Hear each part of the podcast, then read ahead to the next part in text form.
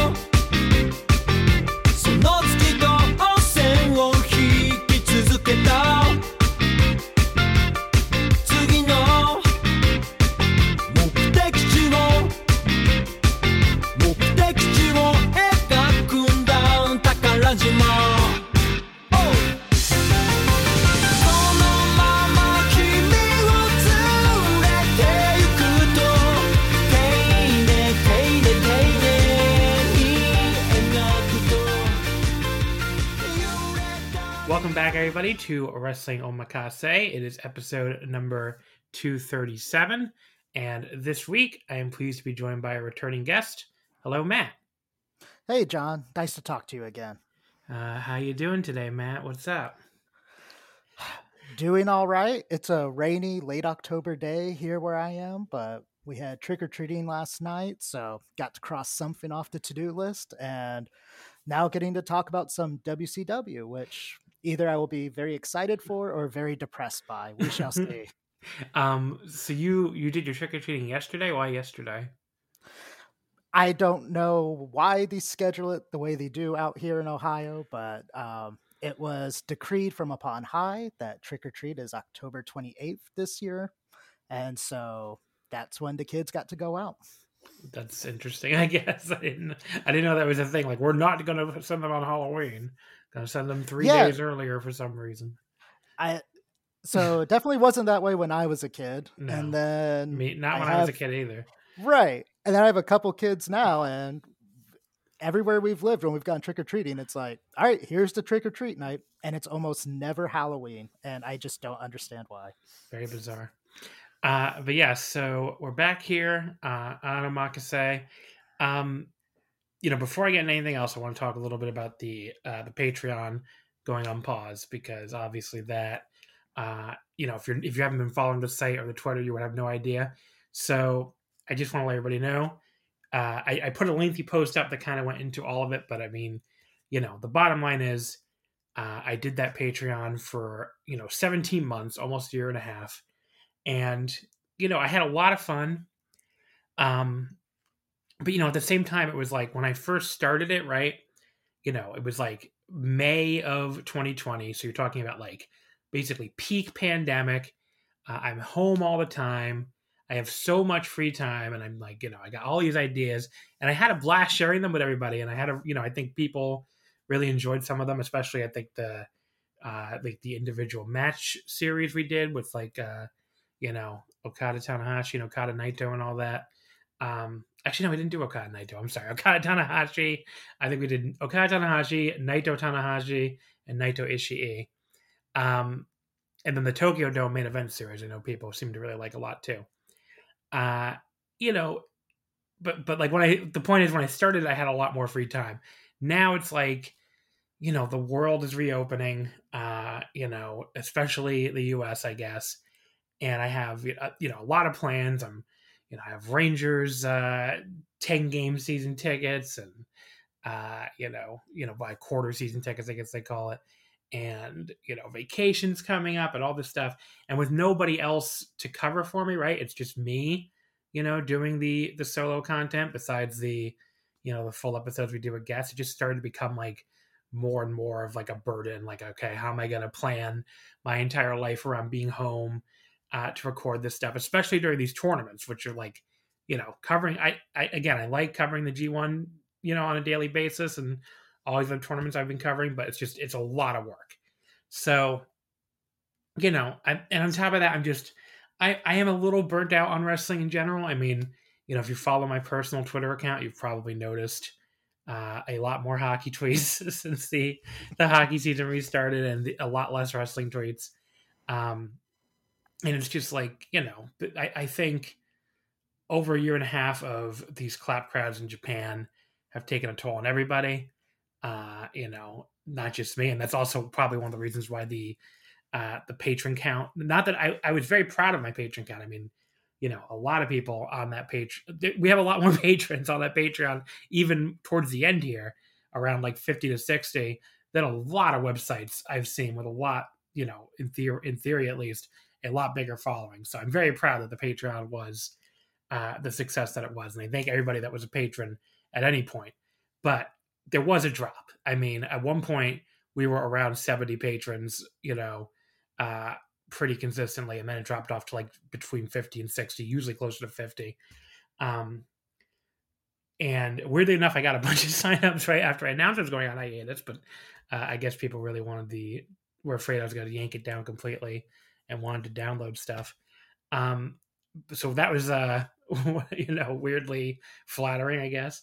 But yeah, I mean, so it was a combination of things. Like it's obviously I mean, I'll be I'll be upfront. It was making less money, right? Because you have less patrons. It was still make if I still had seventy plus patrons, uh, and it was still making an extra like 100 150 dollars a month.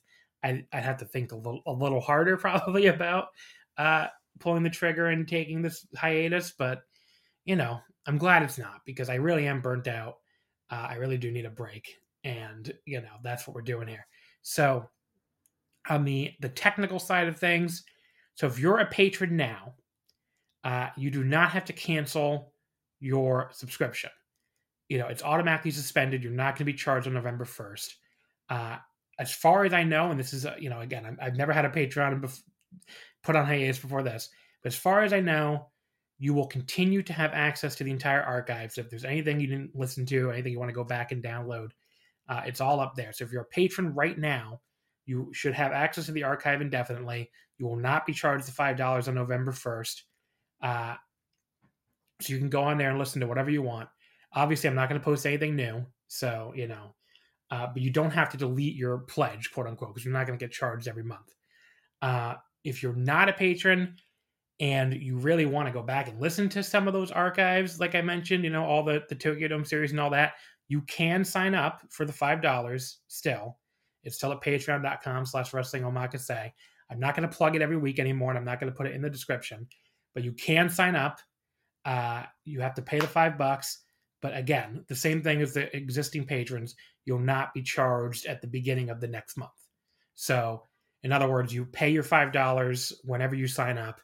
You have complete access to the archive. You can listen to all. I mean, I did the entire 1990s for the Tokyo Dome main event. It's actually kind of crazy when I think about it now.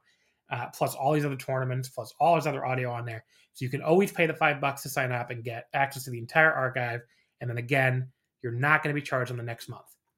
Now, my plan for now, I'm just going to leave it up there and I'm going to keep suspending it each month. So again, it'll stay up there. You can stay a patron without paying, stay keep access to the entire archive. If and when I decide to bring it back, I think I eventually I probably will bring it back. Um, but it will really depend on like you know, but it'll just depend. Like, does Japanese wrestling feel exciting again? Right? Like, am I excited about Japanese wrestling again? I feel like when the fucking the last restrictions are removed and the crowds are allowed to cheer again, and you know we're allowed to have international travel again, and like New Japan and all these other companies feel exciting again. I think I probably will, you know, get back into it enough to to restart the Patreon.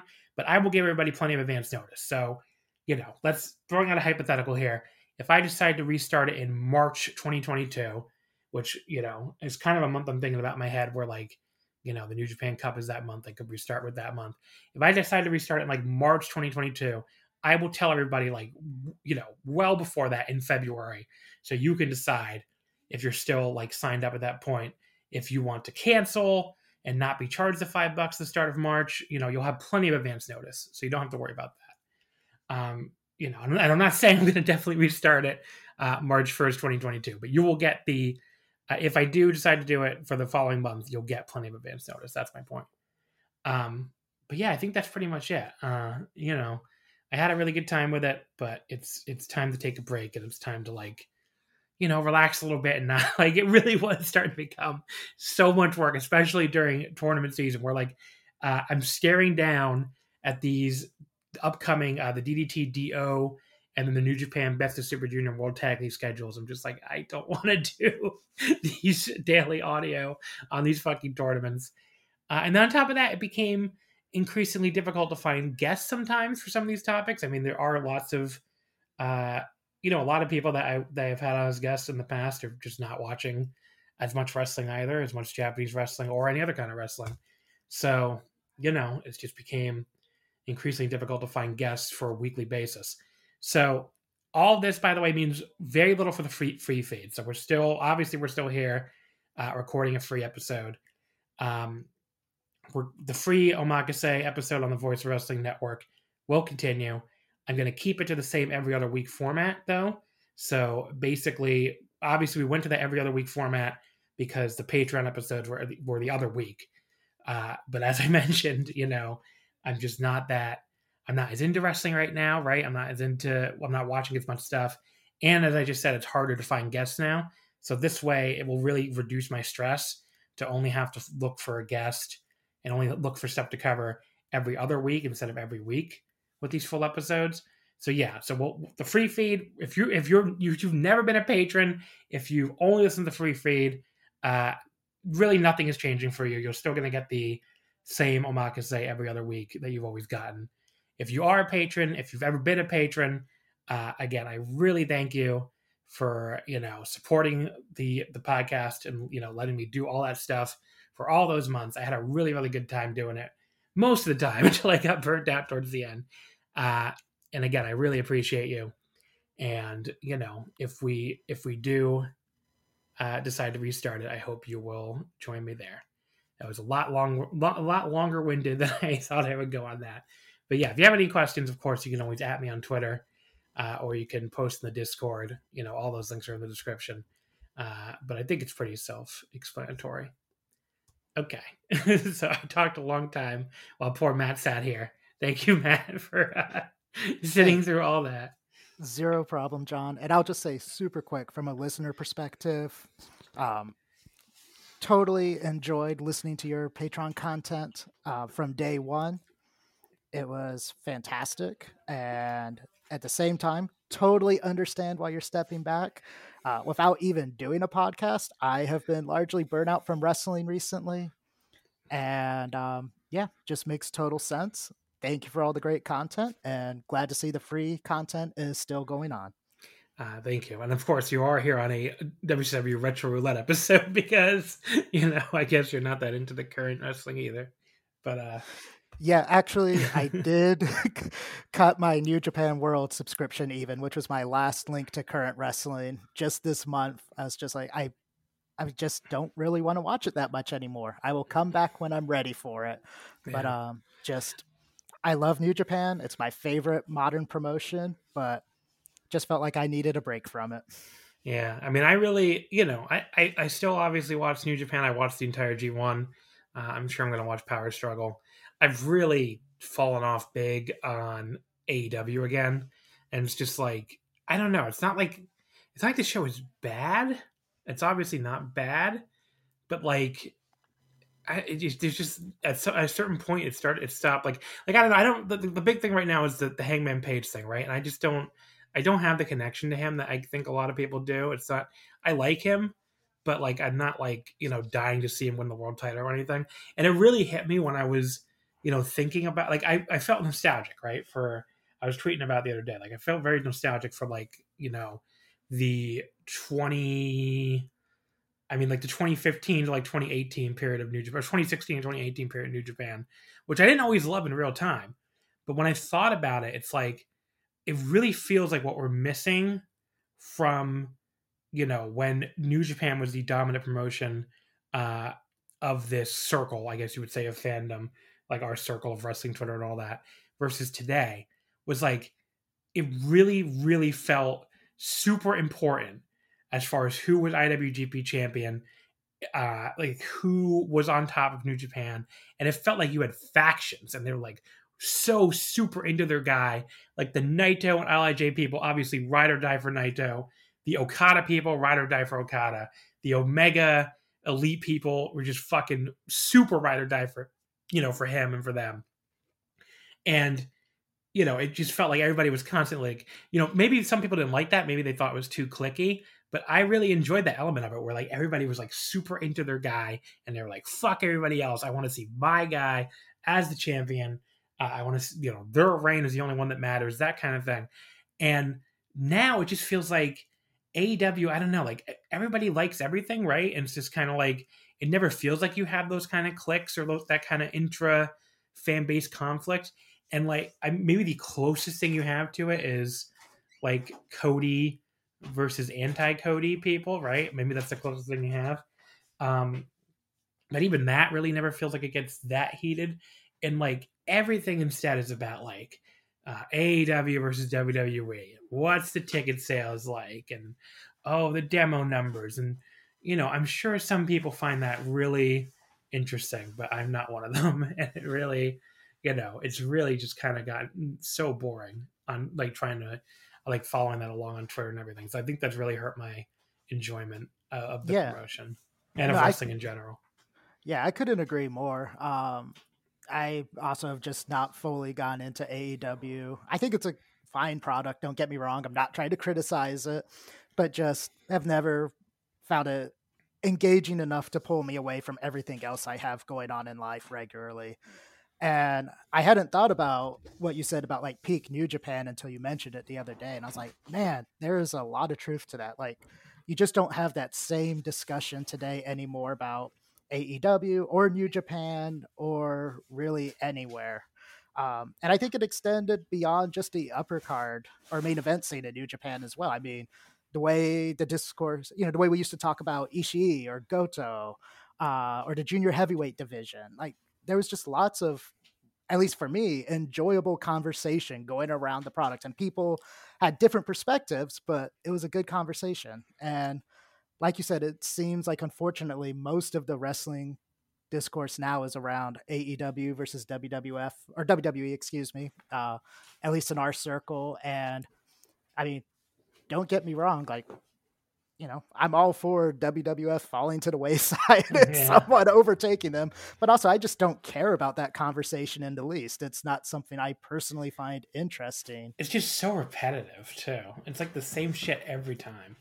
I don't know. Like it's really it feels way more repetitive to me than any other discussion we've seen in wrestling at this point. But yeah, and it's not only repetitive, but because of the TV nature of both products, you know exactly what discussion point is coming up uh, based off of what day it is. It's like, oh, today's a ratings day. Gonna, you know, this is what's everyone's going to be talking about, and da da da. And it's, yeah, it's like, I guess that conversation's fine the first or second time around, but after that, what else is there to say in an interesting way? Yeah. So I don't know. That's just that. That's my take, and I'm, I'm you know, I'm, I'm not, I'm not really surprised that you don't, you did, do you agree, given that you also seem like burnt out on current wrestling, but like, you know, the AEW shit and the AEW versus WWE shit, like it's just so, it, like the gravitational pull of it, right? It's just, it just like really feels like it's really tough to escape from, and it is. I think that has a lot of a lot to do with what how I feel about wrestling right now. But yeah, no, I agree. And like you said earlier, I think a lot of people that have you know watched some of the the promotions I watched more have also stopped watching or they are now pulled into that, as you so well put it, the gravitational pull of WWE versus AEW. And so those same people really aren't talking about New Japan or Stardom or other promotions anymore.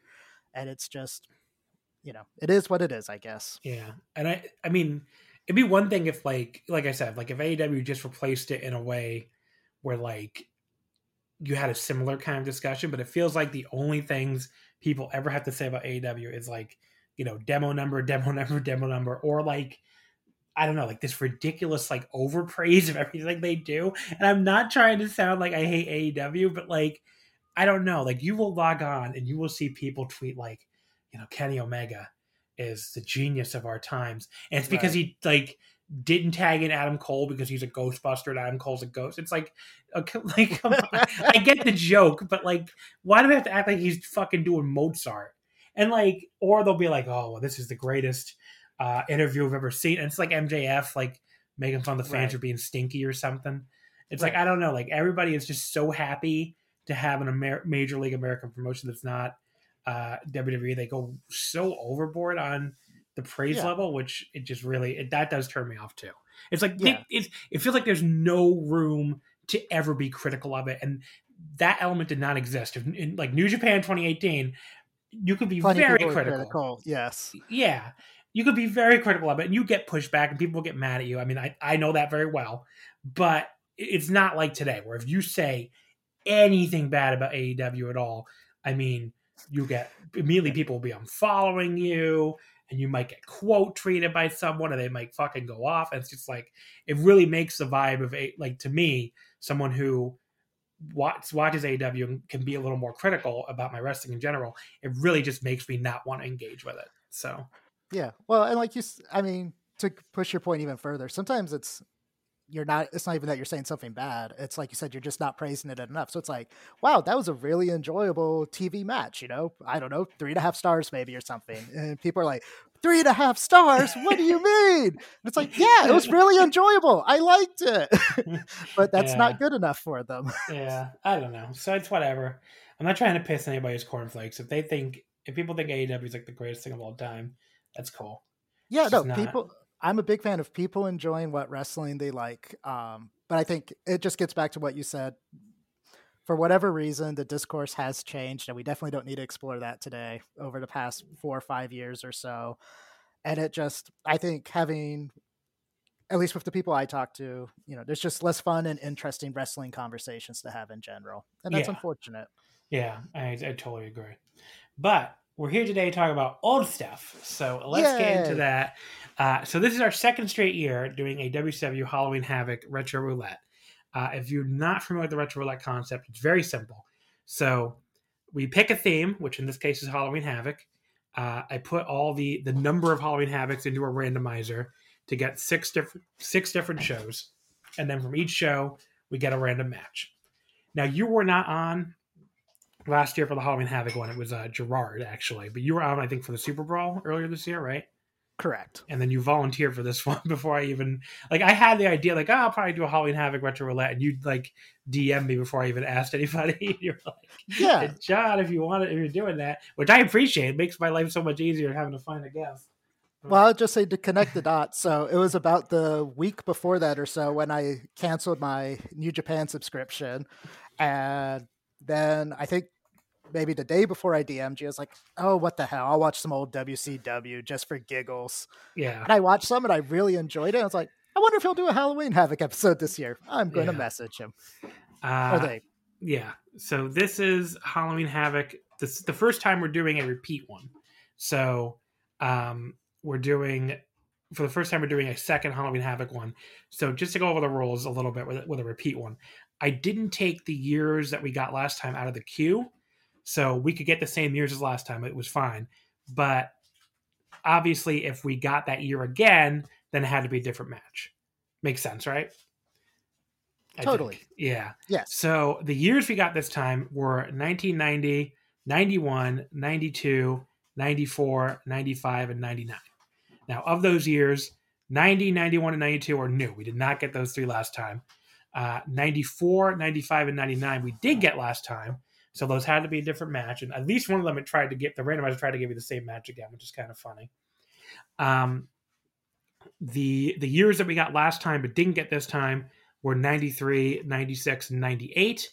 And so far, after doing two of these, we've still never gotten uh, the original Halloween Havoc in 89, the 97 Halloween Havoc, or the year 2000. So of the 12, we've now had we've now done nine of the 12. There's three of them that we've never done, which is uh, 89, 97, and 2000. So, uh, so the first show we're doing here is again 19, we're going in chronological order here. So we got 1990, which was the second Halloween Havoc. This was uh, October 27th from Chicago, Illinois, the UIC Pavilion. Pavilion, I should say, a claimed crowd of 8,000. And the show did a pay per view buy rate of 1.33, which I believe would easily be the highest. Yes, I think so. Uh, I'm just going through to confirm. I don't know why I checked 1999. Obviously, that one wouldn't be it. But yes, 1.33. It would be the highest of the, the ones we're covering today. Um, so this show, you know, when I saw the card before I got the random match, obviously, uh, nothing really stood out here to me. It's like, oh, I really hope I get that one. Maybe Stan Hansen against Lex Luger, just because, uh, you know, that was obviously such a rare uh, U.S. match here for Stan Hansen during his one of his very brief runs in, in America. I think that's his last run in America. I think after that 1990, uh, late 1990 WCW run, I think that he never comes back to America. Let me just double check. I believe you're right. He gets chased off because WCW. Oh no, no, okay. He does come. I'm I'm wrong. He does come back to, in '91 to WCW. Um, so that must be when they chase him off. Uh, when they were trying to get him to to show up with the uh, what was it, the Desperados or something like the those comedy cowboys. Do you remember those? the I believe yes, yes. No, I believe that is correct. Yes. Like they were these, they, they were basically this group of cowboys. I think it was Dutch Mantell and these two other goofs who were doing these these comedy skits where they were looking for Stan Hansen, and the only problem was they didn't tell Stan Hansen, and Stan Hansen didn't want anything, and he part of these goofs, so he he refused to do the angle. Um, so uh, yeah, ninety one is the end of his WWE run. It looks like he actually did a, he did a few matches in America in ninety three for the most notably for the still Eastern Championship Wrestling, uh, and then also for the NWA uh, the post WCW NWA, I should say. Oh no, that's ECW. Okay, that's because ECW is still NWA.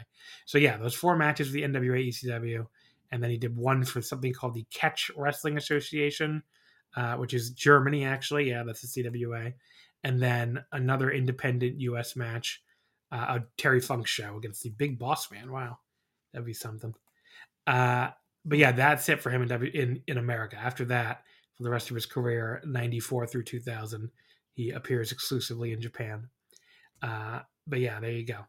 So that would have been fun to get to see one of Stan Hansen's last uh, American runs here. Uh, other than that, I didn't really care. And the match we did get here was for the NWA United States Tag Team titles. The Steiner brothers, Rick and Scott Steiner, defeat the Nasty Boys, Brian Knobbs, and Jerry Sags in 1524. Uh, so this match has a 7.10 average on Cagematch and a three and three quarters from the observer at the time. Uh, it is for WCW's, sh- uh, I guess, kind of short-lived secondary tag titles. The belts lasted from September of '86. Uh, the first champions were the Russians, Ivan Koloff and Crusher Khrushchev. Uh, they defeated the Kansas Jayhawks, Bobby Jaggers, and Dutch Mantell uh, that was a tournament final. I do not know anything about 1986 NWA, so may have mispronounced some names there. But yeah, they held the belts, uh, or the belts lasted until the summer of '92. So the final champions, the final WCW US Tag Champions at that point, uh, were Dick Slater and the Barbarian. Uh, they defeated Michael Hayes and Jimmy Garvin uh, on the June 25th episode of Main Event. They made one defense. They beat the team of Flying Brian and the Z Man. Flying Brian the Z-Man. That's like the perfect early 90s WCW team. Uh, they beat them on June 26th, the next day, for an episode of Worldwide. And then a little over a month later, July 31st, the champs were stripped and the belts were retired so that apparently the focus could be on the WCW World Tag titles instead. I always like the idea of having like a second set of tag titles, especially one that's like not. I mean, obviously New Japan has you know the junior tag belts, but just having like a second like a secondary tag belt almost like makes your tag division seem more real or something, right? It's like you're not just Yeah. fighting over, uh, you know, you know, not just fighting over like the one set of belts, but Right. Anyway. No, as a big fan of tag team wrestling, I think having that secondary title helps a lot because it forces you to think about the tag division more and set up more programs. And um, at times, I think it worked really well in WCW. Um, the Midnight Express, uh, primarily, I remember some of their matches and really um, just working great matches as the champs. Um, I thought, you know, having the Steiner brothers as the U.S. Tag Champs, um, you know, helped elevate the titles as well. Um, and there were definitely low points for the titles as well as with any title in WCW. But yeah. I like the idea and wish it could have stuck around longer. So the Steiners, they were the 12th champions in history at this point. They won the belts from the Midnight Express uh, August 24th, 1990, at a house show at the Meadowlands uh, in New Jersey. So a building I have been to many times. Uh, they would actually never lose those titles. Uh, they held them all the way up through April 6, 91. They were stripped by the WCW board directors on an episode of uh, Pro. So WCW, they stripped them because the Steiners won the World Tag Team titles from the Freebirds on February 8th. Uh, so I guess the idea was a team couldn't hold both. I don't know why it took them uh, almost exactly two months to come to that decision. Uh, very WCW, but there you go. Uh, it ended up being the second longest reign, though, in the short history of these belts. It was 225 days. Uh, it only trails the first of three Midnight Express reigns, which was uh, 346 days from May 16th, 87 to April 26th, 88. So uh, that's your little bit on the Steiner Brothers uh, title reign here. So JR, he is dressed here as like, I don't know, a gangster or something. Was he supposed to be like Dick Tracy? Yeah, I, I was just thinking 1920s gangster costume play, which I appreciated so he could still wear the big hat because it's JR. And then Paul E. Dangerously is Dracula, and he has these fake fangs he has to take out because he can't keep them in his mouth. Uh, he's like what, uh, less than a year, or almost exactly a year away from forming the Dangerous Alliance, I guess. Yes. Yeah, because it's Halloween Havoc '91. Yeah. Uh, and then Tony Schiavone was dressed up as a Phantom of the Opera, which is that was the funniest one of the three. that looked pretty good. Yeah, I really expected him to take the mask off at some point, but at least all the parts I saw of the show, he was still full costume, fully committed to the character. Uh, the Steiners went right after the Nasty Boys as soon as they hit the ring. So the two teams brought out to the floor immediately. And then Scott and Jerry Sags fought back to the ring.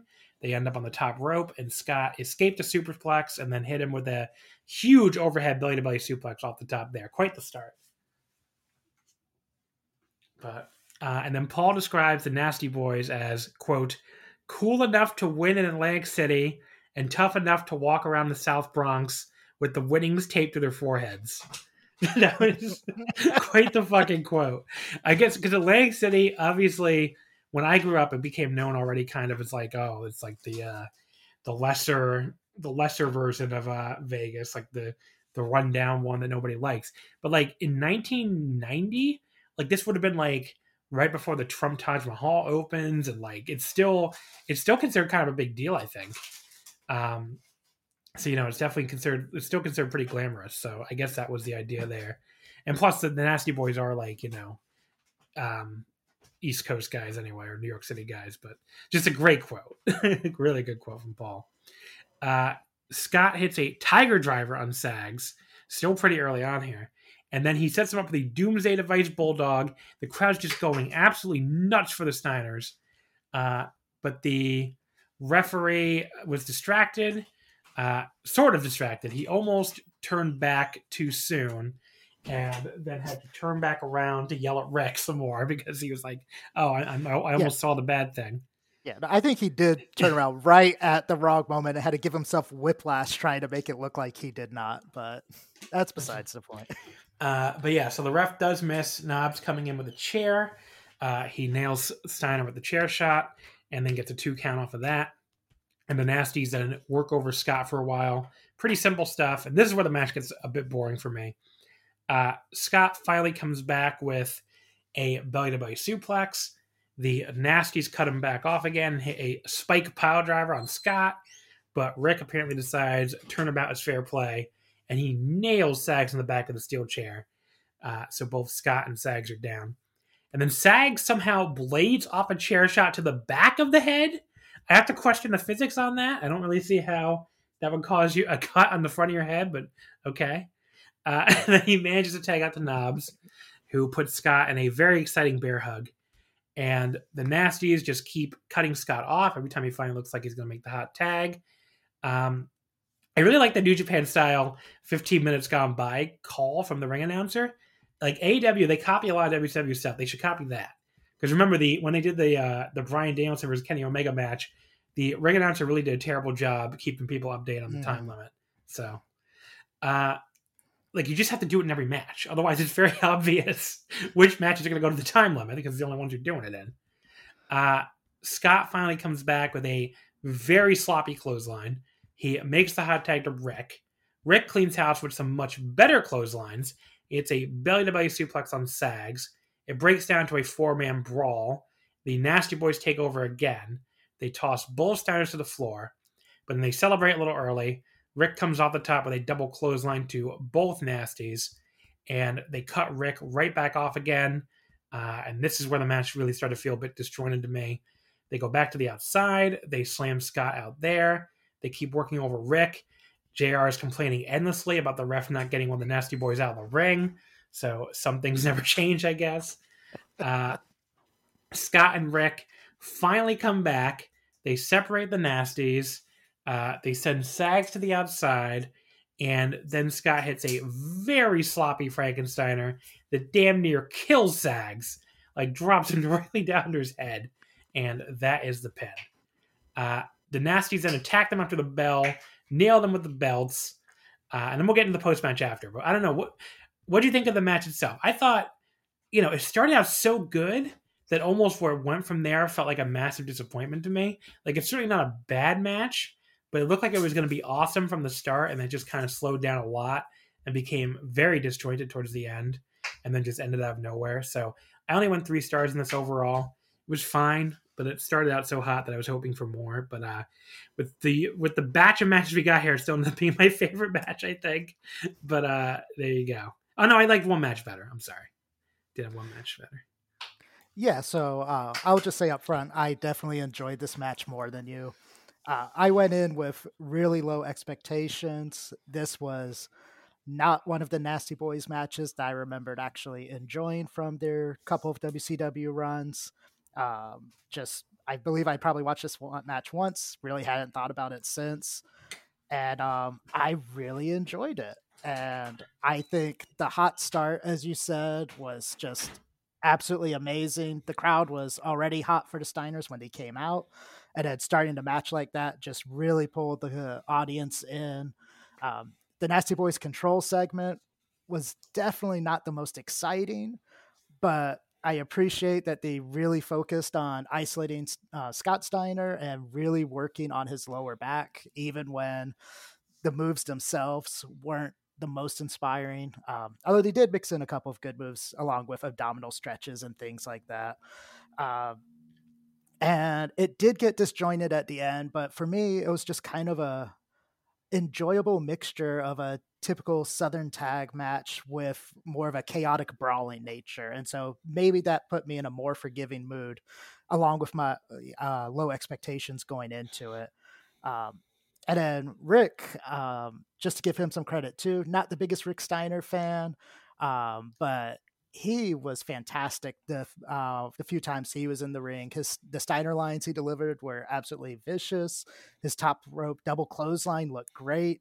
The Doomsday Bulldog from both Steiners looked fantastic. I mean, they were really laying it into the Nasty Boys. Reminded me of some of their New Japan stuff from close to the same time. I mean, just the way they were laying in the offense, not necessarily saying the entire match structure or anything.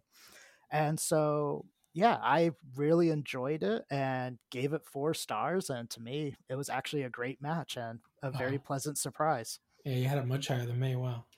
Yeah, uh, I had it more than the Cagematch people, more than Dave. Maybe I was just in a good mood when I watched this one, but I truly enjoyed it. Yeah, I came in below both of those. So, uh, so the post match, very interesting stuff here. So, I, this is, I believe, the home video version, which cut some stuff.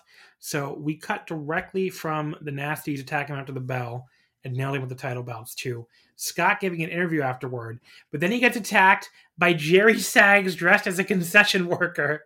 That was really fucking funny. And the Nasties beat him up again. Uh, so this looks like the start of a big hot feud, right? It was supposed to be, right. but in true WCW fashion, the Nasty Boys, despite being in this huge hot feud with this hot young tag team that WCW pushed endlessly, were not under contract. Uh, what the fuck? So they lost a blow off cage match at a house show in Atlanta on November 22nd. Uh, they appeared on a taping of Pro on December 8th, beating a pair of jobbers. And then they were debuting on WWF Superstars at a taping three days later on December 11th. Heck of a job as always, WCW. How do you not have these guys under contract before you start this big hot feud? Yeah, Just it makes classic WCW. Right, makes zero sense. Um, and it seemed like it was going to be a great feud, uh, which is crazy to say for a Nasty Boys feud. But this match was great. The post match angle, as you said, I'm so glad you talked about it, was fantastic. Um, he really, he really did look like a concession worker. I, right. I, was, I was like, no, I was like, why did he sl- weirdly have a concession worker framed on the side of this? and then he turns around with the bad beard and the outfit, and you're like, oh, fantastic! This is great. yeah. And then yeah, so it was a great post match attack. Uh, and then, like you said, bye bye Nasty Boys just a couple months later, and that was that, unfortunately. Uh, the next show we got here was Halloween Havoc '91, uh, October 27th, 91, from the UTC Arena in Chattanooga, Tennessee. A claimed attendance of 8,900. Uh, this did a pay per view buy rate of 0.8. Now, there's really nothing on the show that I'm like, damn, I wish we'd gotten that. I'm very happy we didn't get the Chamber of Horrors because it's really horrible and there's really not much to say about it besides it's horrible. Uh, th- I mean, if you look at this card, there is this is like the near the bottom of WCW. I mean, they've they've run Ric Flair out of town. Um, you know, he's with the WWF now, and the the the dangerous alliance stuff that's gonna that's gonna like turn the company around like it really just starts on this show. So obviously, you know, the the uh the promo from Paulie Dangerous on the show is very classic.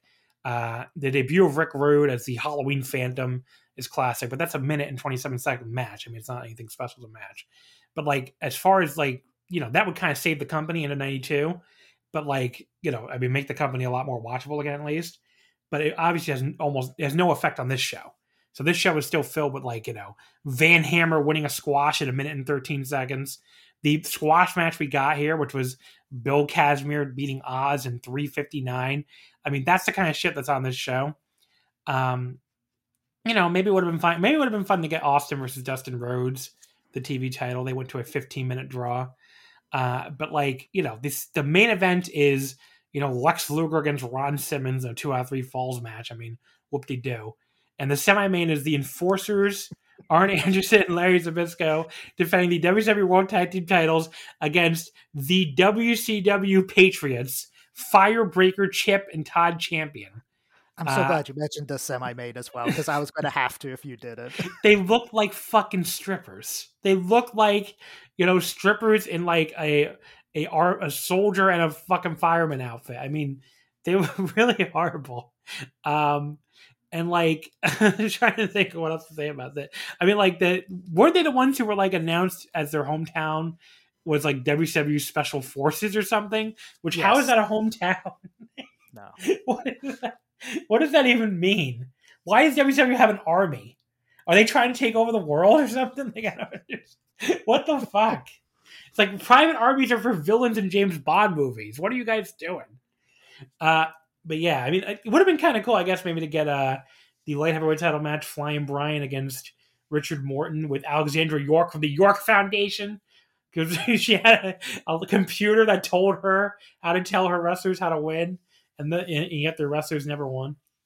Uh, if you don't know who Alexandra York is, by the way, it's Terri Runnels, so makes it even funnier. But yeah, just a lot of 1981 WCW, not very good. Uh, the Dangerous Alliance would turn things around in '92. But yeah, uh, anything you want to mention on the show before I get into the match we actually got? I mean, I can't help but say I wouldn't have minded uh, talking about the Chamber of Horrors match. I know you think there's nothing to talk about it, but I think it's very it's just so WCW, um, yeah. and not in as negative of a way as most so WCW is. And to be honest, with how humdrum most of the rest of the show is, I think it sadly probably was the highlight of yeah. this particular event. Um, but yeah, outside of that, I think there have been a couple of other matches that would have been somewhat fun to mat- watch. You named them already, but um, yeah, uh, I don't think there was any hope for a big winner to come out of this draw. So Oz, of course, is Kevin Nash. So now, okay, he started out his career just barely over a year earlier in WCW. Uh, that was his first wrestling of any kind, according to Cagematch, at least. So he started out as Master Blaster Steel, uh, as one half of the Master Blasters. Now, the original Master Blaster, original Master Blasters, was Nash and some guy named Corey Pendervis, who was Master Blaster Iron. Uh, he he retired after doing all of seven matches with Nash. Apparently, that was it for him. Uh, so then he was replaced by Al Green, who did go on to a you know somewhat longer career. And you know Al Green was Master Blaster Blade. Remember they they brought Al Green to face Nash in like 1998 or something. And they're like, oh, it's Nash's former partner. And I'm like, who the fuck would even remember that? it was very weird. But yes, Al Green, Master Blaster Blade. And that was the rest of the Master Blaster run. That wasn't that long, though, only September 1990 until March 91. Now, towards the end of that run, Nash also briefly appeared as Dr. X. I was like, what the fuck is that gimmick? Unfortunately, I don't remember that one at all. Actually, so um, so the reason why I don't remember it, there's no photos or anything because it only happened on, on some house shows in March and April of '91. Okay. So it was like it was not even really between the Master Blaster and Oz because he was also appearing as Master Blaster at the same time on on some house shows and like even on TV and stuff. But yeah, Doctor X only happened on house shows on, on uh, according to Cagematch. So I would love to see Kevin Nash's Doctor X. If you were there in March or April of 1991, you got to see something no one else on the earth ever got to see. But yes, Doctor X. That was also Nash, and then he was repackaged as the Great and Powerful Oz in May of 1991. Now, if you've never seen like peak Oz, this is not it because originally yeah. he had this like he had the giant mask and like the fucking uh, the, the Grand Wizard, right? As his manager, I think that they called him, which is funny because there already was a Grand Wizard of wrestling, right?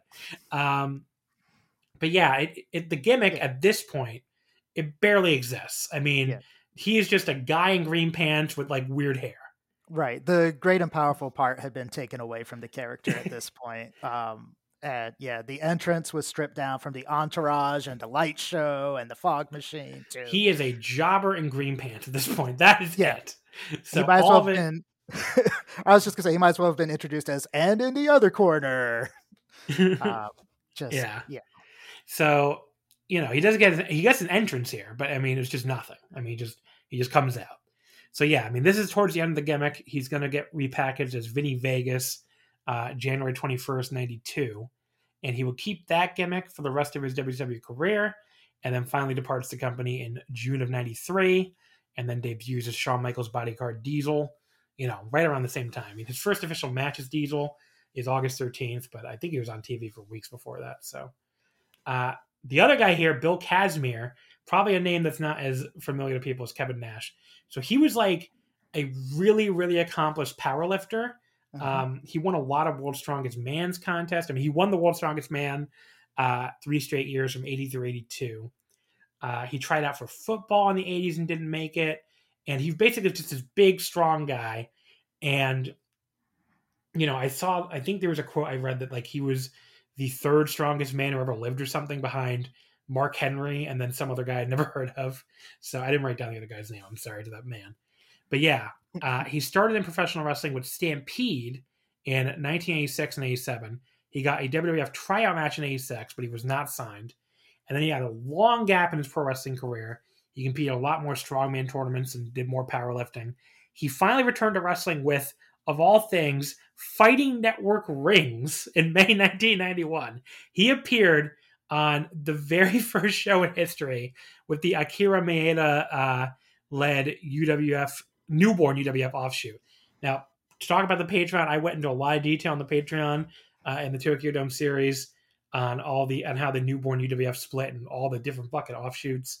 Uh, the newborn UWF is the second UWF, so all the different offshoots that came from it: UWFI, uh, Rings, um, God, Fujiwara Gumi, and Fujiwara Gumi would eventually birth Pancrase. And Rings, you know, started out here when when when Bill Kazmaier appeared. Rings was still a you know just another shoot style wrestling company, like a UWF type company. But within a few years, uh, I believe four or five years, Rings would become a legitimate MMA company. So you know they, they were doing actual shoot fights. But yeah, so Kazmaier was on the semi main event of the very very first Ring show. He lost to a guy named Chris Dolman, who would end up being a Rings regular for the next five years or so. And then a few months after that Rings appearance, he debuted in WCW as Rick Steiner's replacement partner uh, in August of 91, uh, while his brother Scott was out for about four months with an injury. Uh, I couldn't find any details on the exact injury, but it looks like he was only about only out from about June 15th until October. In fact, his return match was the infamous Chamber of Horrors match on this very show. So talk about a return match. It's like, yeah, Scott, you're back. get in the ring, get in the Chamber of Horrors. Uh, but yeah, Kazmaier and Rick, they went all the way to the finals of the of a tournament to name the new World Tag Team Champions after Scott and uh, Rick were stripped of the titles due to Scott's injury. They lost to the enforcers of Arn Anderson, Larry Zbyszko. That was September 5th at uh, Clash 16 Fall Brawl. And then Kazmaier got some World Heavyweight title shots against Lex Luger during the fall of 91, only at house shows though. And after this, he wrapped up his WWE career teaming with, of all people, Jushin Thunder Liger in the Lethal Lottery at Starcade. Uh, they they did win that match. They moved on to the Battle Bowl, which was like all the Lethal Lottery winning teams then compete in Battle Bowl, uh, the Battle Royal at the end. And Sting won that to set up Sting taking the world title from Lex Luger at Super Brawl, which that we covered that match, didn't we? Sting beating Luger. Did we get that one? Now I'm trying to remember. I think I we might have. We let's say yes. Someone can Uh, correct us if we're wrong. but yeah, maybe Liger liked him because then somehow Kazmaier got booked on the January 4th, 92 Tokyo Dome show for New Japan against Shinya Hashimoto. And he, of Have you course, ever lost. seen that match out of curiosity? I've never seen it. Why? Is it really good? Oh no, it's the by far the worst Hashimoto match I've Oh. ever seen. Uh, all due to his opponent, to be fair to him. And yeah, then he was he was not good. yeah, and then after Hashimoto won with his DDT, as soon as he got off of him for the cover, Kazmaier just popped right back up and exited the ring like nothing Wait. happened. He had to protect his career. But that ended up being his last pro wrestling match ever. Uh, so there you go. He never wrestled again after losing to Hashimoto. Uh, but yeah, that's and they were going to talk about the Tokyo Dome during this match, which is kind of funny. But yeah, this match here, Oz and Kazmaier. Um, so in what's going to become a theme, they reuse the exact same spooky house graphic from 1990 for the opening of the 91 Halloween Havoc, just with different wrestlers. Gotta save over. money where you can. Uh, Nash, he looks just fucking thrilled to be walking out here in his green robe. Uh, Bill Kazmaier, he is introduced as the world's strongest human being instead of man. I don't know if that was a royalties thing or a pol- political correctness thing. I have no idea. I mean, WCW did a lot of weird shit in the early 90s, like where it couldn't be an inter- a foreign object, had to be an international object. So I don't know. Uh, and then because WCW, Bill Kazmaier carries a giant globe to the ring. Masters of subtlety, this WCW. it's really something. Uh, according to Tony, this was supposed to be Kazmaier versus Cactus Jack. No explanation for why it was changed, but there you go. Uh, I think it oh, wasn't because of Chamber of Horrors. Yeah, he was a last minute substitute into the Chamber of Horrors match. Who was he? Who did he substitute for? I wonder. I can't because I think there was multiple substitutes for the Chamber of Horrors match, like right before it aired WCW.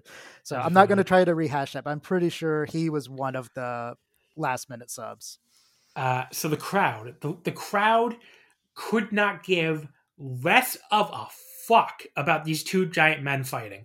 They don't care that Kazmaier is the strongest man in the world. They don't care that Oz is seven feet tall and a wizard.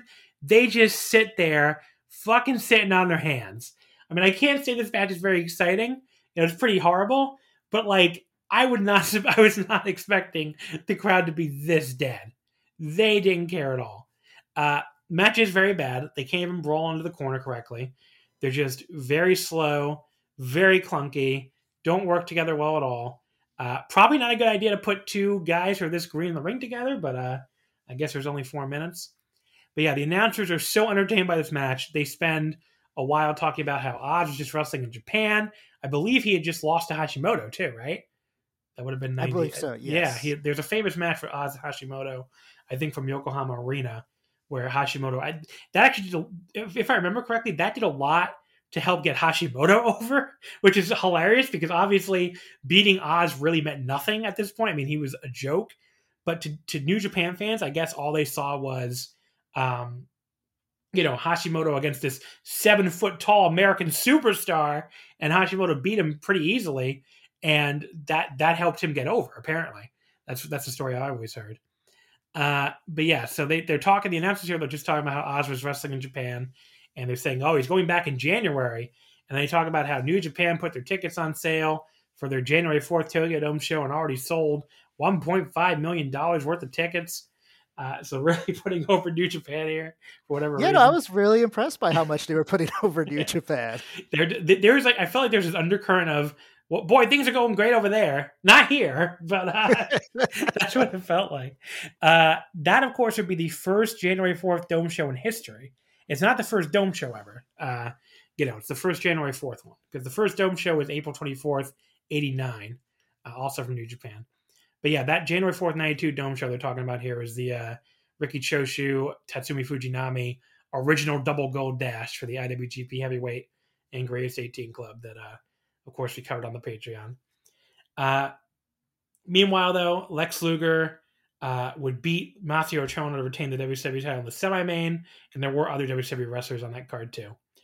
Uh, the match here, Kaz gets Oz up in the torture rack, and Oz quickly submits. It fucking sucked. Uh, it was short. It's really about the only positive thing you can say about it. I went dud on this one. So I will be saving my dud for a match coming up later. Oh, I have multiple um, duds. multiple, multiple duds to give out.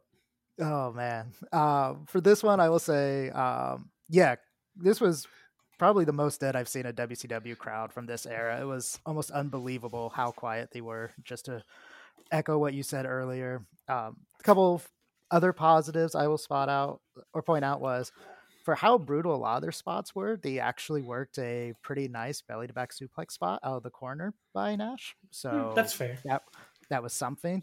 And then I was really surprised to see Kazmaier skin the cat back into the ring at one point. So I gave a quarter of a star for those two spots.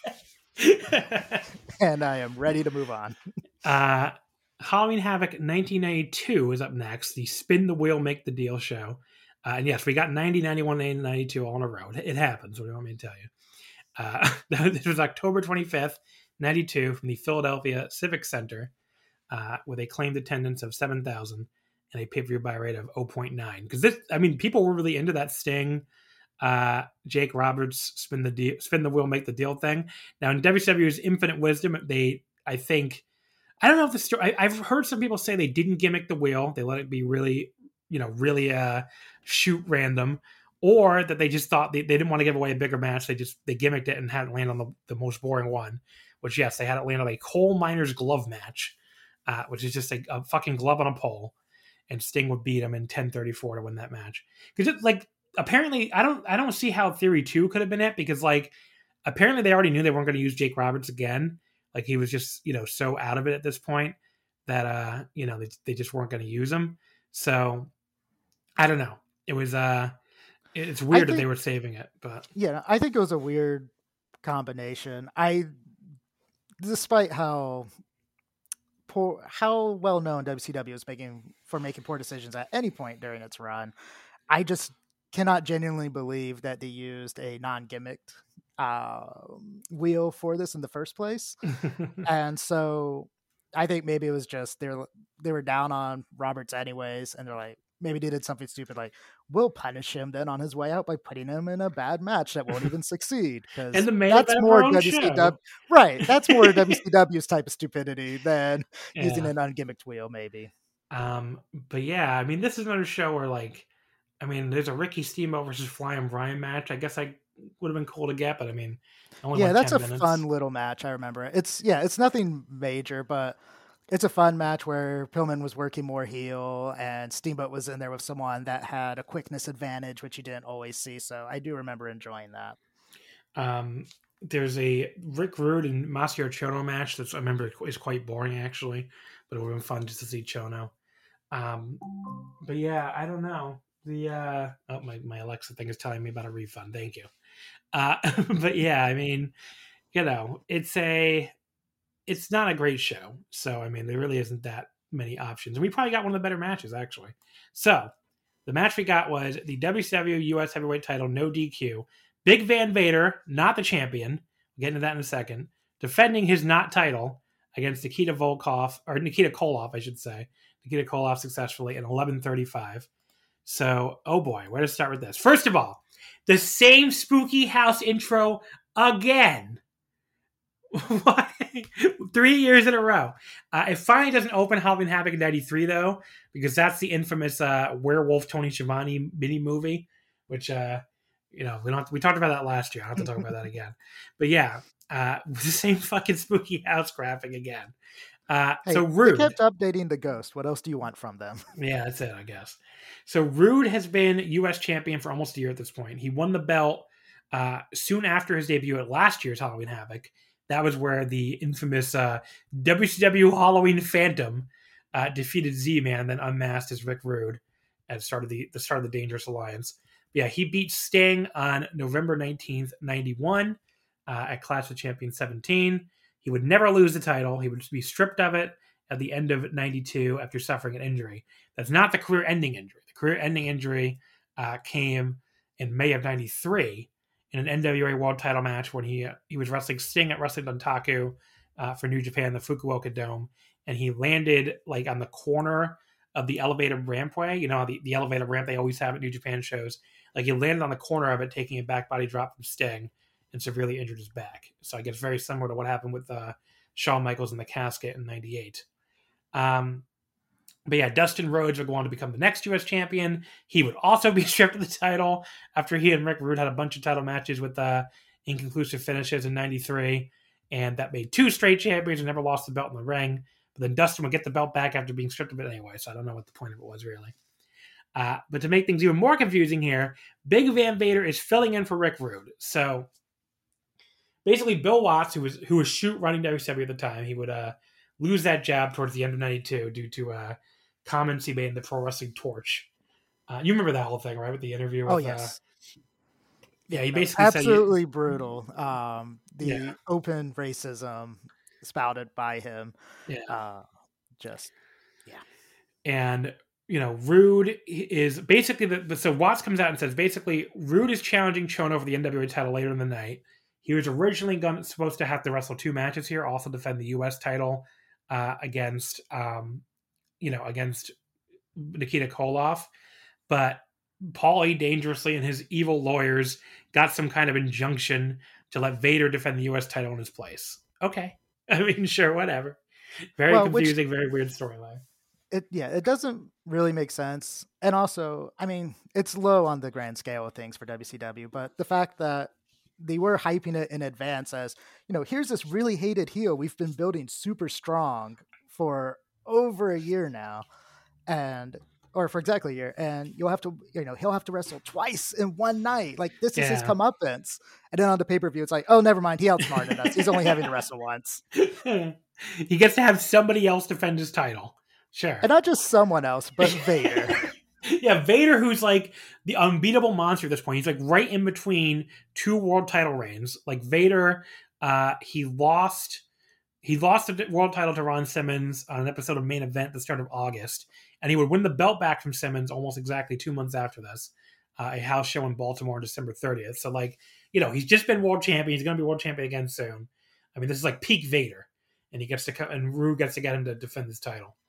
Uh, so Koloff is in his uh, one of his final runs here. Is now residing in the U.S. the United States of America. Period. He is so popular. I always forget mm-hmm. like how over as a face the now yeah. residing in the USA period was. I mean, the crowd fucking loves him. Uh, yeah. they, they were like they are very into this Russian man. So Way to go for not being xenophobic. 1992 WCW crowds, I guess. Right. I yeah. The, for the couple, his couple face runs with WCW, he always got great crowd support. Surprisingly enough, and it, he's just one of those wrestlers. I think his career ended just a little too early for a lot of today's fans to remember just how over he was. Yeah. Both as a heel and a face. So Vader, uh, he mauls Koloff uh, early on with his punches in the corner. Hits this huge clothesline that Koloff takes a great flip bump for. And they fight out to the floor. Vader drops Koloff on the railing, nails him with a chair. Some fan throws a beer at Vader as he's like turning around. It bounces right off of him. I'm not even sure he noticed. Just kind of funny. He just doesn't react at all. So that was kind of funny. Yeah, but I did appreciate Jesse pointing out how stupid that fan was because Vader might kick his ass later. uh, Koloff tries to sunset flip Vader back into the ring, but Vader simply hits the big avalanche down onto him. Looks like it killed him. Koloff selling in this match was really good. Like he's looking, he's selling like he is in there with a monster and cannot do anything. Just really, really good selling here. Like he's he's selling like he's getting killed in every move. Uh, Vader splashes Koloff off the second rope. Koloff just barely kicks out. Then we get a very long headlock from Vader. Uh, Koloff finally stands up still in the headlock, tries to hit a backdrop suplex on him. Vader like won't go up, and they sort of just like awkwardly land back on the mat, almost like Koloff's head gets snapped. Looked weird and kind of bad. It does break the headlock, uh, and then Koloff just barely gets Vader up for a front suplex. That didn't look very good either.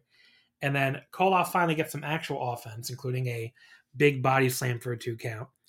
They end up on the outside again. Koloff misses the Russian the Russian sickle lariat uh, with Vader up against the post, and Koloff uh, crashes into it hard with his arm instead. And then back in the ring, Vader finishes Koloff off without much trouble, drops a few elbows, and hits the big power bomb for the win. Uh, so this was another match that started out really hot, just like Steiners and uh, Nasty Boys for me, but just couldn't quite maintain that momentum. Uh, I thought it was going to be a really fun power battle, and Vader beating the shit out of Koloff indeed was a lot of fun. But that headlock felt like it went on forever. Koloff's comeback was like weird and clunky, almost looked like Vader's being like uncooperative or something at first. Uh, the, the power bomb to end it was great though. So I don't know. I went three and a quarter. I thought it was pretty good. I thought Vader killing him at the start was a lot of fun, and even the parts that like weren't great weren't horrible or anything. So you know, this ended up being my match of the show basically. so I, I liked it, but uh, you know, it's another match where like it started off like it was going to be really good, and ended up just being pretty good. So everybody in your crew identifies as either Big Mac Burger, McNuggets, or McCrispy Sandwich, but you're the filet fish Sandwich all day. That crispy fish, that savory tartar sauce, that melty cheese, that pillowy bun. Yeah, you get it every time. And if you love the filet of fish, right now you can catch two of the classics you love for just $6. Limited time only. Price and participation may vary. Cannot be combined with any other offer. Single item at regular price. Ba da ba ba ba. Yeah, no, um, I enjoyed this match as well. I think you captured the essence of it really well. Um, I will say this does start start a trend for matches we have rest of the night where there's a momentum change where one of the wrestlers accidentally hits the ring post outside of the ring while trying to either lariat or punch or chop their opponent. Um, yeah, I think the clunkiness at the end, if I'm remembering correctly, which is sometimes a question these days, I'm pretty sure Nikita legit injured his neck in this match. Um, which caused this to be his last televised match, I think. And he probably retired shortly after, if I'm remembering everything correctly. So I thought the beginning was great. Um, their strikes and, like you said, Nikita selling to get over just how dangerous Vader was, but he him having just enough power and speed to kind of hang in there. But then, unfortunately, the match did get a little clunky.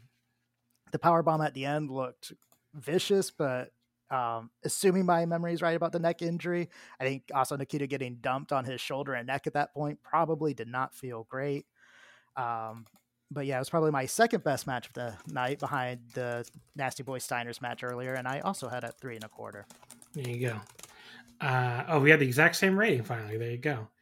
Uh, so the sorry, I'm just responding to something from work because I'm doing this on my work day. Uh, but yeah, so there, there you go. That's that match. Um, anything else to say about that match, really quick, before we move on to the next year's? Um, I'm just glad we had a chance to talk about Nikita and Vader. Wasn't a great match, but compared to um, what we have coming, you know, it was very enjoyable. That's true. Uh, so then we move on to 94. That's the next one we got here. October 23rd, 94, from the Joe Louis Arena in Detroit, Michigan.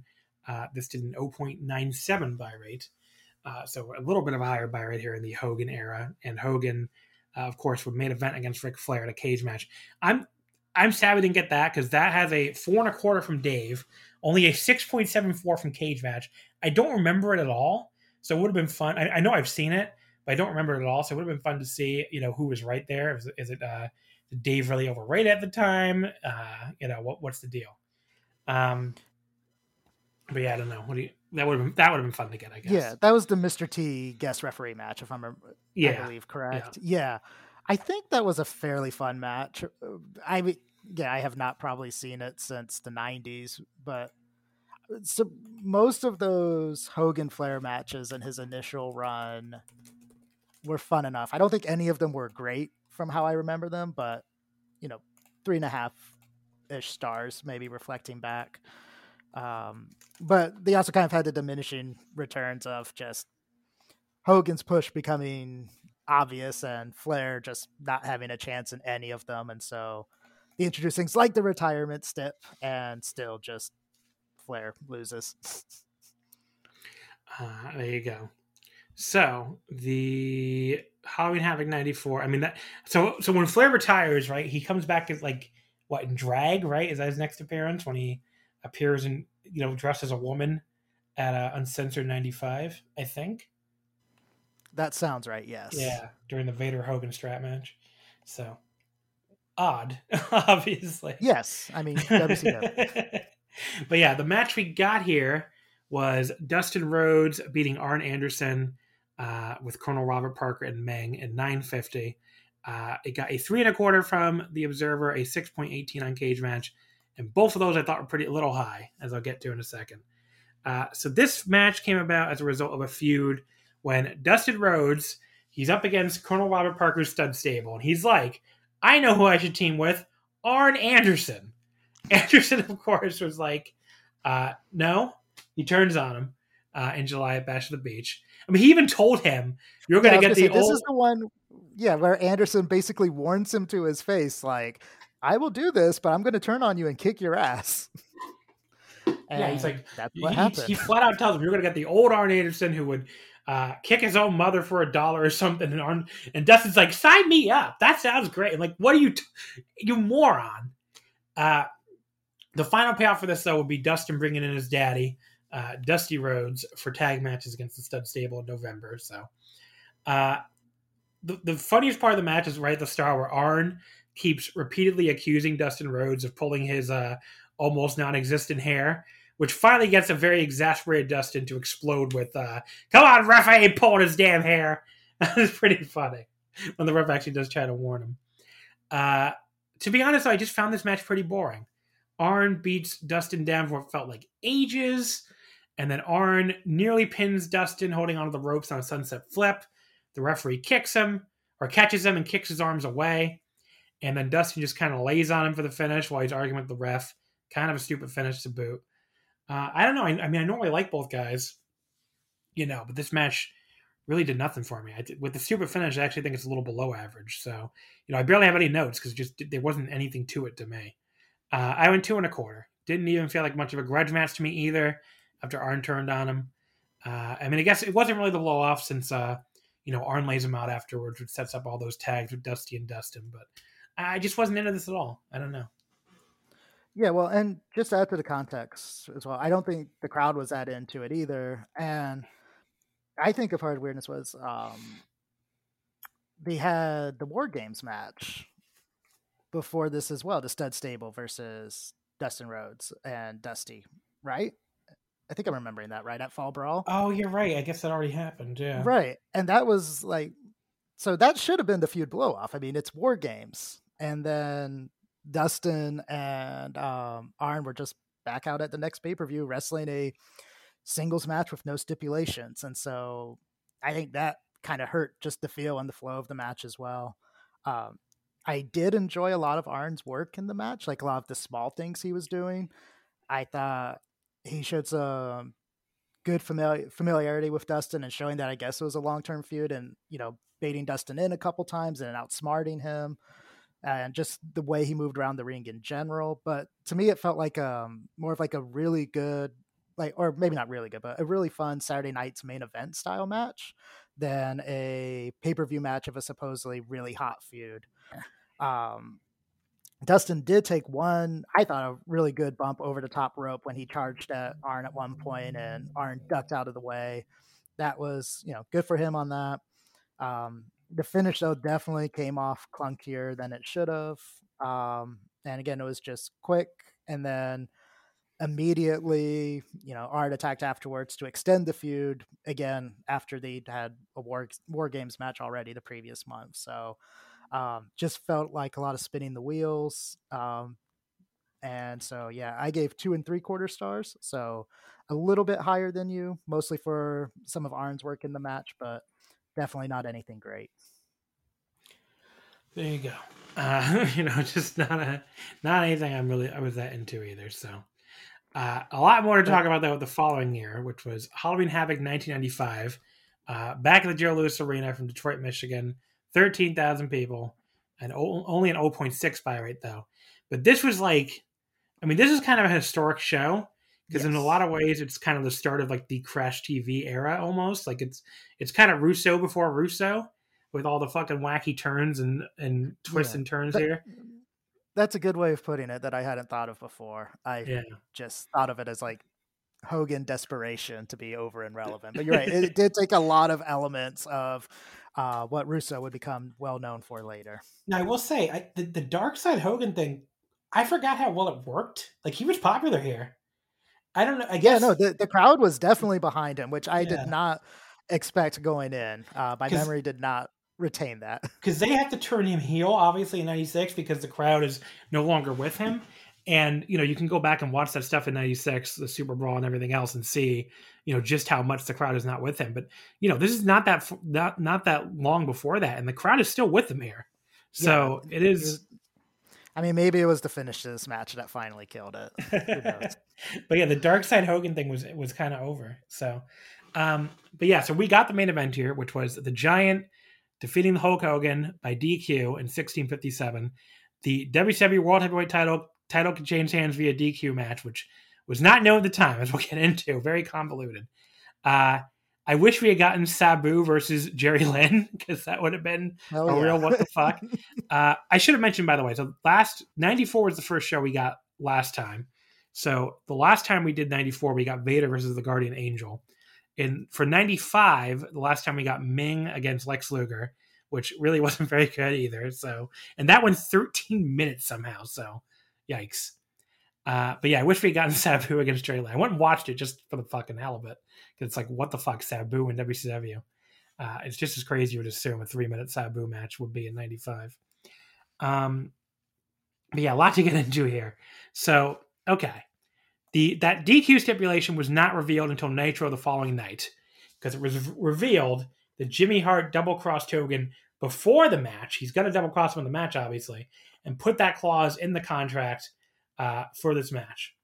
So, in theory, this made Giant the new champion, but in actuality, it was just a way for them to have the belt vacated with controversy, and so it could be put on the line in the very first World War III Battle Royal in November, uh, which Randy Savage would win. Uh, they used the same fucking haunted house graphic from all the previous years in the opening video. I was like, after 93 got rid of it, they brought it back. What the fuck? Why did they bring that haunted house graphic back? Oh, uh, this time they had the really weird prose about how the giant has been haunting Hogan, and I almost went back to transcribe it because it was that out there and weird. But then I was like, no, no, I'm not watching that again. Now I watched the sumo monster truck battle just to be thorough. I don't know if you watched that or not. So did I. I'm so glad you did. so yes, but besides their wrestling match, Hogan and the Giant each got in a monster truck on the roof of Cobo Hall, which is, I guess, next door to Joe Louis Arena. And yeah, convention sorry? center. Or I was just saying yeah, it's like the big convention center in Detroit, right next to Joe Louis. So they're on the roof of this thing. They're in a big circle. There's random things to explode. One of them does explode, apparently.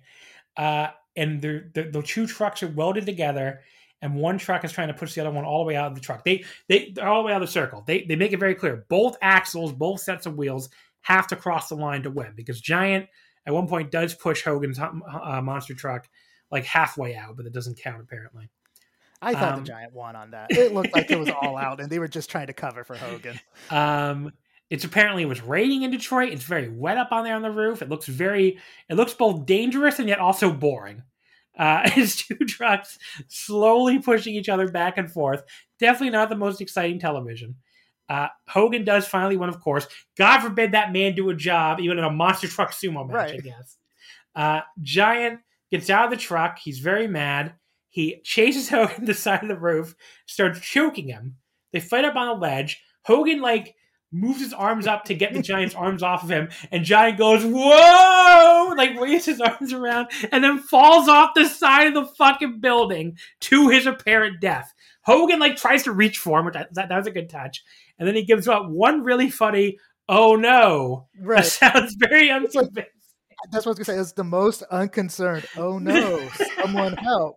Imaginable. Uh, he runs off for help.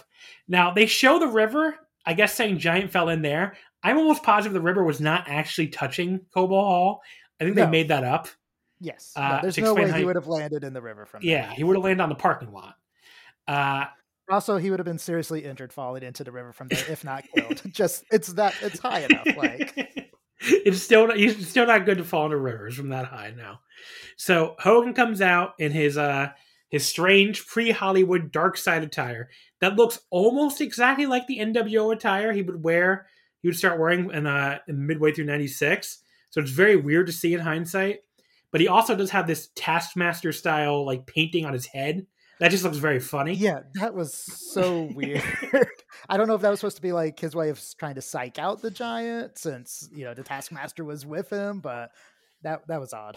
Yeah. Um, now he burns that attire at World War III the following month in the the same famous promo to open that show where he burns a copy of the Wrestling Observer and declares the internet is where they have all the scoops. Which is one of the. You remember that promo? Oh yeah, it's one of the funny, one of the wackiest promos of all time. But yeah, so Hogan comes out here. He's in his black attire. So is Jimmy Hart's in black too. But Hogan's making his "I'm sad" face. Very funny. He's sad because he accidentally killed a man. Uh, but then the giant just walks out. Uh, Tony, as the giant walks out, Tony Schiavone very casually just says, "He's risen from the dead." Like with all the emotion I just declared, I just delivered that line with. Like he knows this is stupid. He can't make it sound believable. So he just says it like as matter of fact as possible. He's right. risen from be- the dead. And that becomes kind of a reoccurring theme for or through the match from both him and Heat, and where because not to spoil what you're going to say in a few short minutes, but there's a lot of downtime in this match. And so there'd be like an awkward silence, and then one of them would be like, well, I don't know how Hogan's going to win. Apparently, the giant can't be killed. Hogan makes his sh- very funny, shocked face. Like, I thought this man was dead. this is so fucking funny.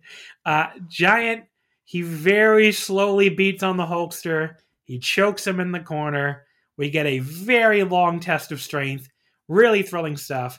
Now, I have to say, this match sucks but the crowd fucking loves it. You do have to say that. Yeah. They oh, yeah, love this fucking match. Hogan's very basic comeback. They're going fucking crazy. Uh, the reaction when Hogan hits some clotheslines, eventually knocks the giant over the top rope. They make a huge reaction for that, even though Giant selling is like horrible. I'm not trying to pick on Paul White. This is his second match ever.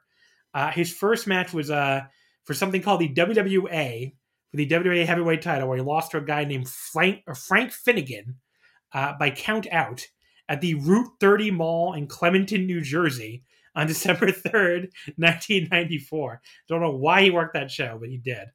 Uh, I think it's actually his third match ever. Are we already forgetting the monster truck sumo match? Oh, that's true. I'm just kidding. so Giant comes back from that though. He puts Hogan in a very long bear hug. I mean, very long. It feels like it goes on forever. Yes. Uh, Hogan finally fights his way out. He runs right into a choke slam from the Giant. Uh, Giant covers, but Hogan, of course, kicks out and He hulks up, hits some punches, hits the big boot. Giant still won't go down, so Hogan rakes his eyes and then finally hits the body slam on him. Uh, Jimmy Hart, though, he turns off camera, takes out the ref. So great job by the camera crew. Uh, he takes out the ref just as Hogan hits the leg drop. Uh, Jimmy feigns innocence, but then he shoves the referee down, hits Hogan in the back with the world title belt. Hogan, of course, completely no sells it, but Giant saves Jimmy Hart. He puts Hogan in the back in the bear hug. Luger and Savage run out next. Okay. So they have been doing like a weird thing where you couldn't trust Luger, right? That was the whole thing. Yep. And Luger and Savage run. Luger runs out. He's going to help Savage. Uh, Jimmy Hart nails Savage with the title belt. Savage sells it, and then Luger just starts stomping him.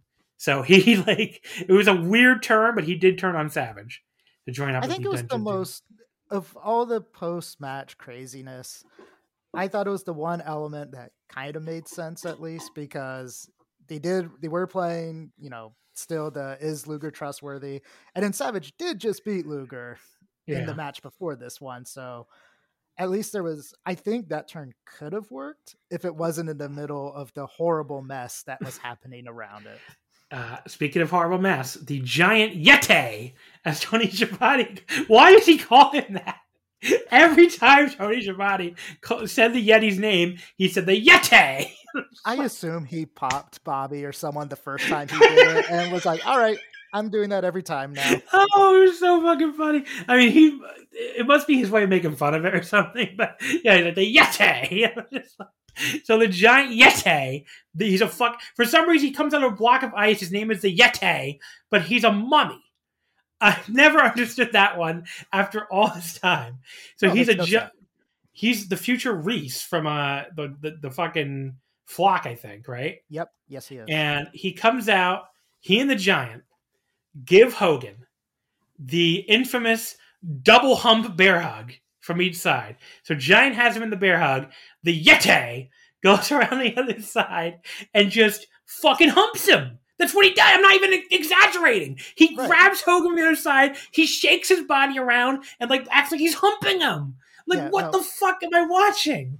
My notes were Yeti comes in, gently rests his arms on the giant's shoulders, and then gyrates his body on Hogan's back. What the hell? This looks sexual. This did not look like a a, a fucking painful maneuver. Yeah. Uh, Luger puts Hogan. He went back to the same spot a second time, just seconds later. So yeah, Luger, Luger puts Hogan in the in the torture rack, and yeah, then they give Savage the same devastating double hump bulldog. Uh, I was generous. I gave this a dud because the live crowd liked it a lot, but it was pretty horrible.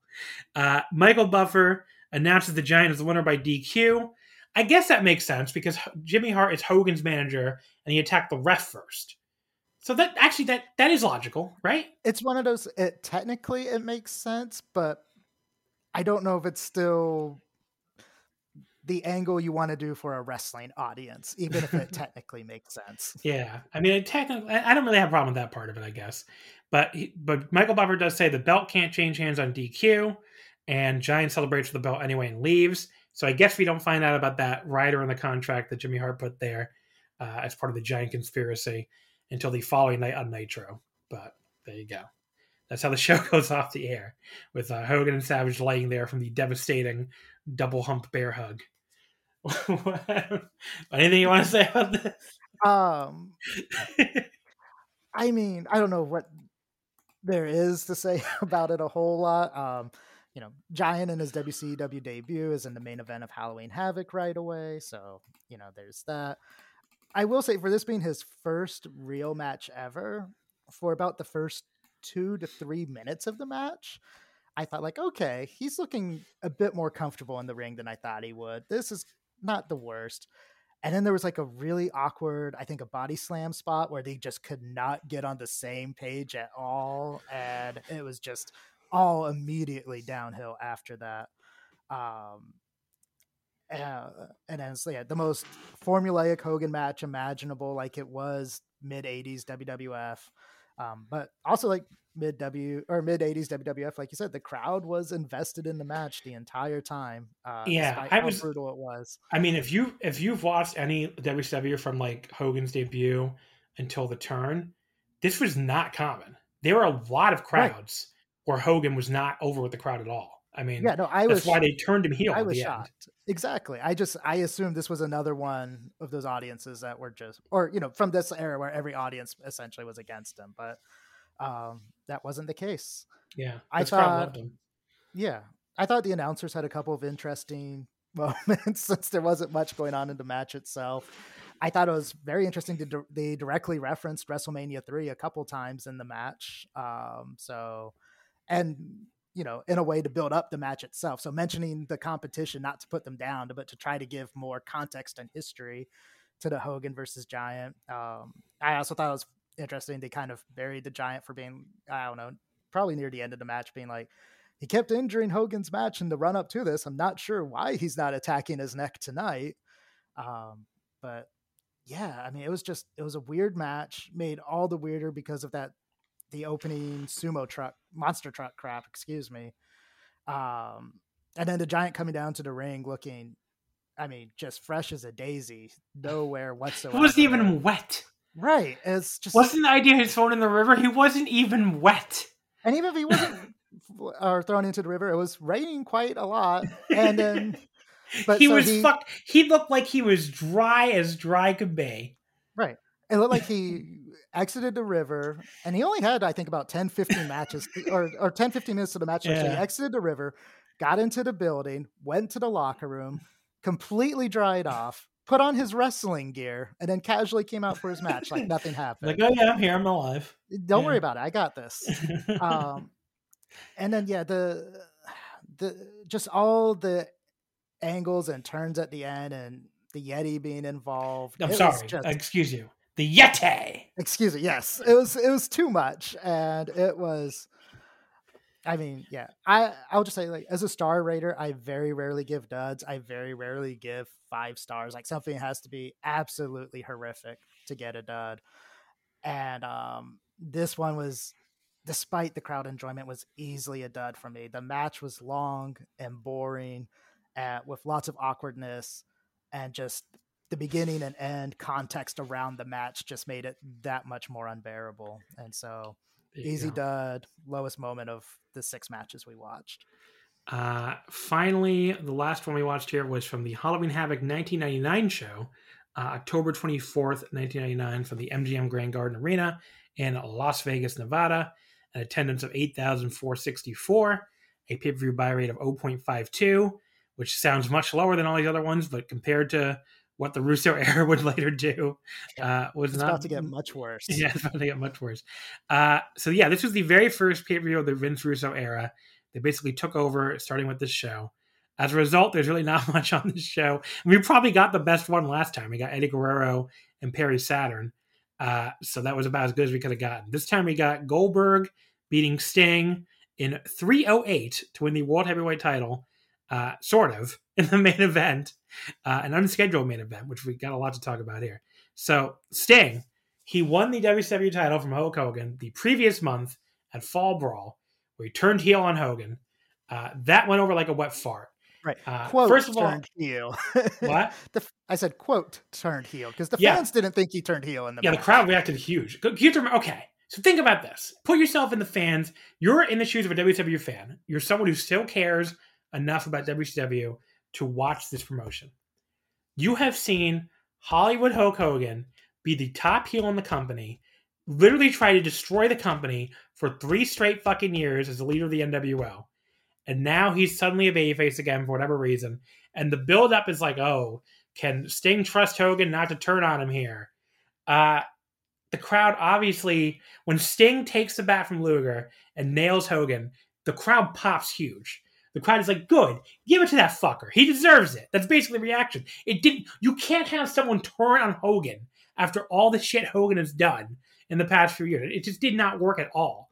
I mean, the, you know, you can say Hogan's babyface all you want. He has spent the last three years talking about how much WCW fucking sucks. I mean, he is the heel in this company. So it just didn't work at all. And Sting Um, was the baby face of the ex- company exactly. during that time. Now, do you remember this hilarious video they aired on Nitro around that time trying to support the heel turn? Basically retconning the entire past three years uh, of Sting as the top baby face in the NWO era into how he was supposedly secretly the bad guy the whole time. Right. Like he was he had separated himself from everyone and yeah, it was just constantly ambushing people if it's bad and just yeah. I, it was so absurd. Right. One of the most absurd videos I've ever seen. It's like you can't retcon an entire period where he was the top babyface and make him the top heel. It was really stupid.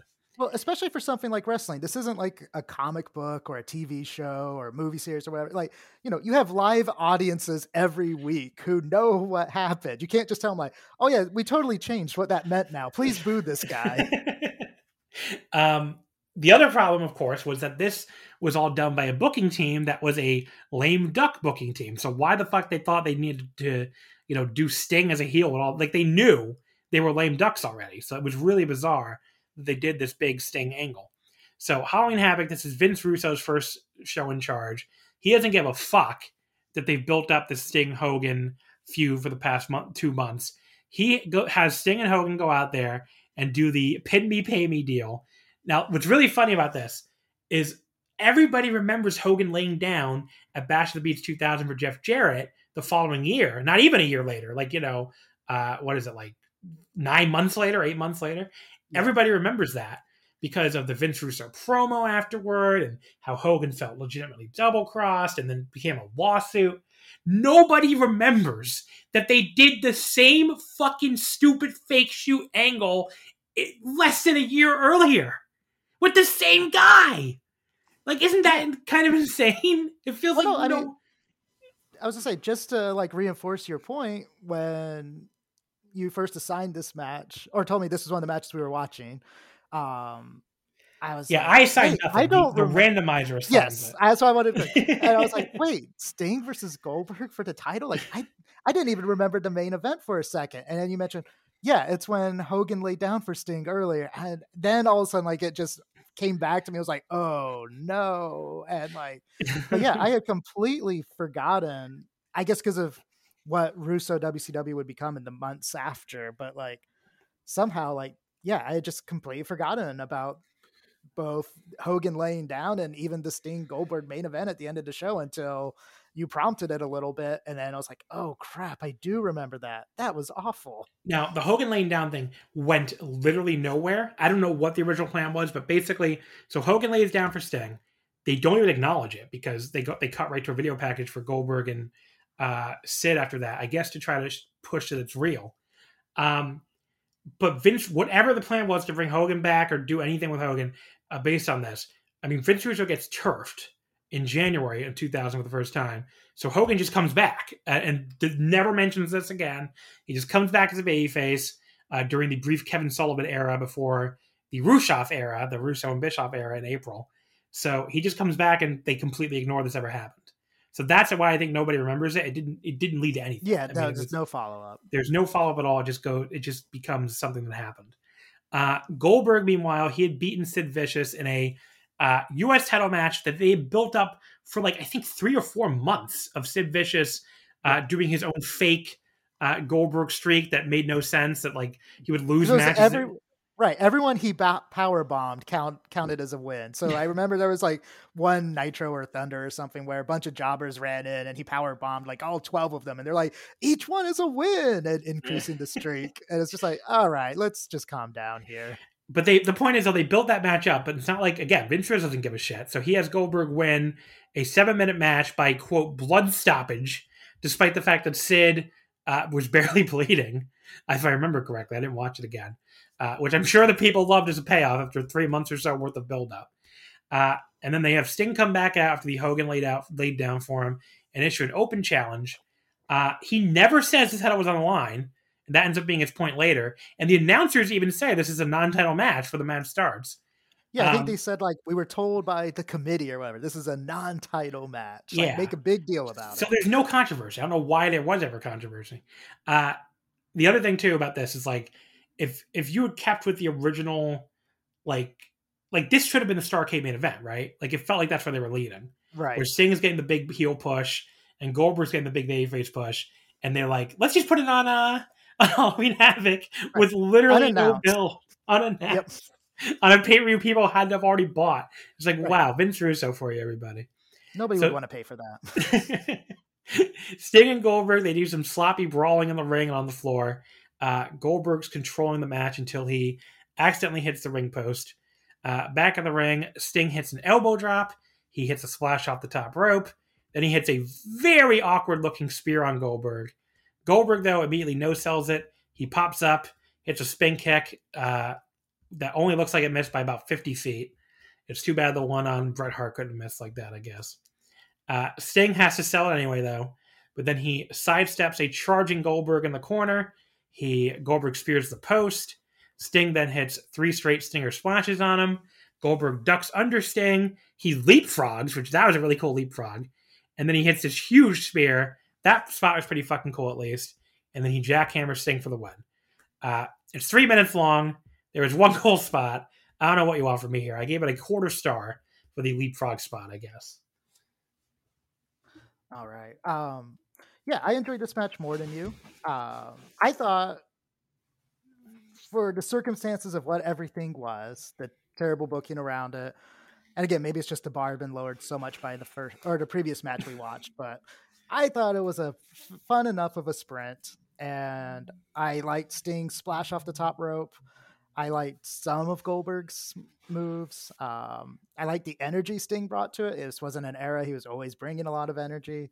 So I gave it two stars, below average. Definitely not worthy of a main event or anything like that. I don't want to try to like make it seem like no, this was some long lost classic that was actually brilliant. Nothing like that. But I did enjoy it enough to be like, it was just kind of bad, um, which is more than yourself. Um, I did think it was weird. So I was watching this on the Peacock app thing. Yeah, which me is- too. Yeah, so not as you know, not always the easiest to navigate when you're looking for a very specific match. And so one thing I want to point out was I did catch the end of the um, Page Flair match before this, which the very end of it is Page laying out Charles Robinson with a diamond cutter and just leaving him for dead. And then at the beginning of this match, like Sting makes a deal on exit ring. He's like, "There's not even a referee for this. We need a referee." And Tony's like, "We do need a referee, and we know it won't be Charles Robinson after what happened." And like literally, as he's finishing his sentence, Charles Robinson comes sprinting out of the back, perfectly fine, despite just eating DDP's finisher like a minute before this. And again, just one of those very WCW um, feeling moments. And yeah, uh, match ended. Buffer announced Goldberg is the new champion. I don't know if he just didn't bother reading his cards. Yeah, so Buffer announces what. Goldberg. So Goldberg celebrates. The referee hands him the title. He's announced as the new champion, despite all that stuff about being non-title before the match. Uh, and there's a long pause. The announcer, Bobby Heenan, finally says, "Well, don't look at me." Right. And then. Tony Schiavone is like, "I guess he's the world champion." That about sums up, I guess. I guess he's Yeah. the world champion. The following night on Nitro, Sting would rightly be like, I never said it was for the title. And for some fucking reason, instead of handing the belt back and being like, You're right, Sting, here's your title back, they vacate the title. It's like one of the worst uh, controversies I can remember. I think the official explanation was because he then attacked Charles Robinson after the match because Lord Oh, knows that's right. WCW champions never ever hit a referee at any point outside of the match during this time period. This was a just an, a horrible thing that never was happening in WCW rings, and so they had to punish Sting for it. Yeah, there you go. I forgot he gives the, yeah he gives Charles Robinson the death drop. But yeah, they strip Sting of the title. They have that horrible, like what was it, sixty four man tournament for the title leading up to Mayhem, where Yep. like the people would advance by losing eh, or get reinserted back into the bracket. It was like seriously one of the worst tournaments of all time. I Uh, remember Medusa was entered into it because they were looking that hard, I think, to try to fill out the bracket. yeah, Medusa, who like who dumped the WCW Nitro perfume on Bobby Heenan on this show. really funny segment. Oh, we didn't mention earlier. Uh, after that, uh, that ninety one match, that's the segment where, where after Vader beats uh, not 91, 90, no, 92. After Vader beats uh, Nikita Koloff, like right after that, there's an interview with like Vader, uh, Harley Race, and Paul E. Dangerously, and like Medusa interrupts the interview for some reason, and Paul gives that infamous firing speech on the on the spot where he just like He's like he's so misogynistic, and he's like, Mhm. you know, I know women don't know how to read and all this stuff, and she and she just kicks him right in the fucking head and beats his ass. The crowd is going crazy, and Vader and Harley Race is like, "What? We're leaving." It's like what the Yep. funniest, the funniest part of it because she kicks his ass, starts beating his ass, and these two they were hired to do a job to defend this Right, U.S. like, we got our check. Like, we got our check. We'll see you later. They just leave while she's kicking Paul Heyman's ass. It's really fucking funny. They just like they don't try to pull them off or nothing. They just fucking leave. But yeah, I wanted to. I forgot to mention that we talked about Yes, Vader. I'm glad you brought that up. off. But yeah, Medusa, Medusa got some big moments on these shows. Kicks Paul Heyman's ass in '92, and then dumped the uh, nitro perfume on Bobby Heenan's head in '99. So Right. Which again, you know, it's night. I want to say it's nitro perfume, perfume, cologne, whatever. It's stupid. they Nobody spend so much time it. talking about how much it stinks. Right. That's what I'm saying. It's your branding, and then on your pay per view, you're talking about what a horrible product it is. Like, what are you doing? Oh, they were so fucking funny. WCW, everybody. This is why I do these episodes because they're always a good time because this company was so insane. it was like, like at least if you're gonna be bad, you need to be fun bad. WWE Yeah. nowadays is almost never fun bad. It's just like brutally boring No, bad. boy, bad, Yep. Yeah, brutally boring bad. These these were fun bad. Uh, I mean, there were like flashes of fun bad, like the Fiend against Seth Rollins, or pretty much anything involving the Fiend. But you know, uh, anyway, so we can wrap things up here. Uh, another Halloween Havoc retro roulette in the books. Might have to make this an annual tradition because there's a lot of fun. These shows were like horrible too. So like, there's, so, there's so much to uh, to mine here. Right. So- As I was looking through the cards, I was like, oh, despite some really good matches, um, Halloween Havoc was definitely never one of their more stellar pay per views. That is for sure. Uh, all right. Anything you want to plug before you wrap things up here? Um, nah, just be nice to everyone, people, have fun, watch some old wrestling. It's not the worst in the world. There you go. All right. So, of course, you can follow us on Twitter at WrestleOmakase. Uh, wrestling would not fit. So we'll be back in two weeks. Uh, not next week because again, every other week. Uh, so probably Sunday, November fourteenth. Uh, I'll be talking about the AEW Full Gear pay per view and New Japan Battle in the Valley, their U.S. show from that weekend. So both those shows take place on a Saturday the thirteenth. So it's kind of a big weekend, I guess. And we'll talk about both those shows. I don't have a guest yet, so we'll see. But uh, I have a few people I can feel like I could ask. So anyway, uh, that'll be in two weeks, our next episode here on the free feed. And again, the Patreon, if you somehow fast forwarded through everything or something, the Patreon is on hiatus. So the next time you hear from me will be in about two weeks for the full gear and Battle in the Valley review. Uh, in the meantime, I want to thank you uh, for listening as always, and we will see you next time.